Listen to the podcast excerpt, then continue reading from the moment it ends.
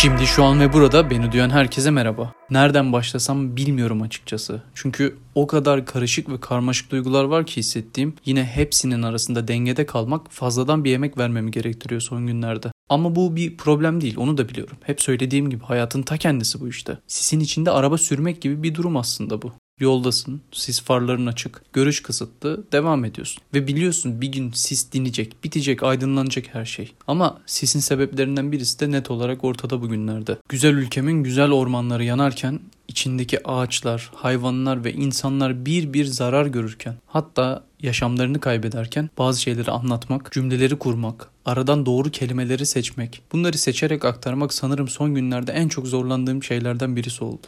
Bütün yangınların bir an önce durmasını diliyor ve durmasının ardından da doğal yaşamın normale dönmesi için üzerime düşen ne varsa yapmaya devam ediyorum. Dilerim hep birlikte bu günleri çok çabuk bir şekilde daha fazla zarar görmeden atlatabiliriz.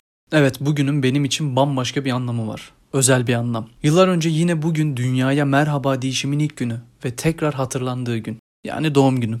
Herkes yılbaşlarını yeni planlar, hedefler, hayaller için bekler ama ben bu eylemlerin tamamını doğum günümde yaparım. Çünkü bana özel bir hayatın başladığı ve aynı zamanda her yıl yeniden yenilenen bir döngü noktası benim için. Doğum günlerimde son yaşadığım yıla ve daha öncesi bütün hayatıma dair kendimi değerlendiririm. Neredeydim, şimdi neredeyim diye düşünürüm. Hatta geçtiğimiz yılki değerlendirmemi blogumda yazı olarak paylaşmıştım. Fakat artık bir podcast kanalım var ve bu sefer sesli olarak bu paylaşımı gerçekleştireceğim. Hazırsanız gelin bu yıl hakkında konuşalım. Hayatımın başladığı noktayı belki tam olarak hatırlamıyorum ama sonrasında olan birçok şeyi net olarak görebiliyorum. Hatta geçmişte olanların bazılarını ise halen istediğimde bilinçli olarak hissedebiliyorum.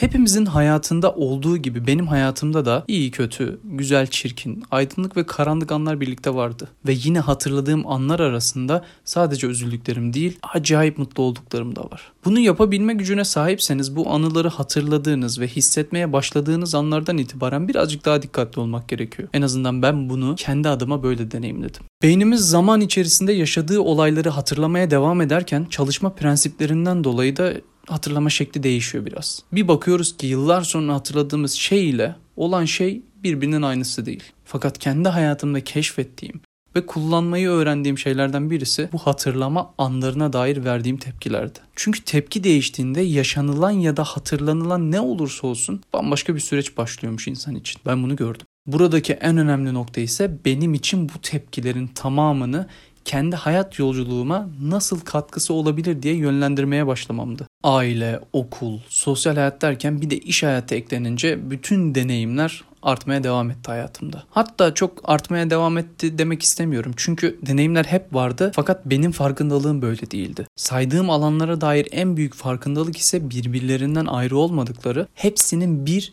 ve benim hayatım olduğunu anlamam oldu aslında. Okul yıllarımda fikirlerimi dile getirirken öğretmenlerimden aldığım tepkiler Sosyal hayatımda arkadaşlarımdan, iş hayatımda ise çalıştığım insanlardan geliyordu. Oysa deneyim hep aynıydı ve kavramlar birbirine çok benziyordu. 2020 yılının birçoğumuza verdiği mesajı erken görebildim diyebilirim. Bu konuda şanslıyım. Evet ama bu şansı net olarak kendim yarattım. Geçmiş yıllarda yapmaya başladığım çalışmaların beni asıl bu noktaya hazırladığını gördüm çünkü. O dönemki Ozan'a baktığımda kırılmış, yorgun, kafası karışık bir haldeydi. Bütün bunların yanında halen hayallerim, isteklerim ve bunları yapabilecek özelliklerim de vardı. Bense hepsinin kaynağına inmeyi, ardından yeni bir ben inşa etmeyi seçtim kendi adıma. Hatta geçtiğimiz günlerde bana yöneltilen sorulardan birisi tam olarak şuydu. Kırılan kalp düzelir mi? Birçoğumuzun kalbi bir yerlerde kırılmış olabilir. Ama bu sorunun benim için cevabı biraz daha farklı.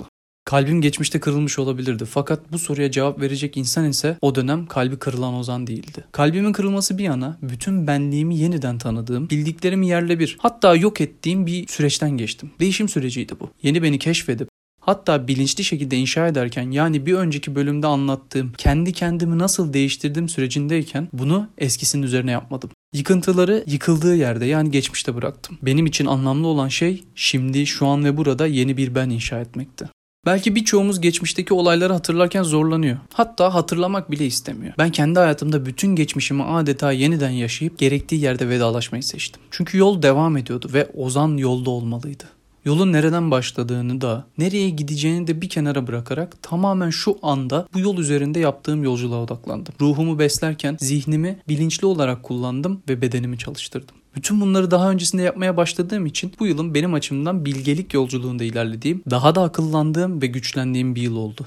Her şeyden önce sağlığıma daha çok dikkat ettim. İçimdeki saf sevgiyi beslerken huzurla adımlarımı atmaya devam ettim. Bu yolda olmasını istediklerim mutluluk ve coşkuydu. Yine bunların da benden kaynaklı olduğu farkındalığıyla her adımımda, her anımda hissettim. Yapmak istediklerim, hayallerim ve hedeflerim vardı. Bunlara dair çalışmalarımı aklımla yaparak ilerledim.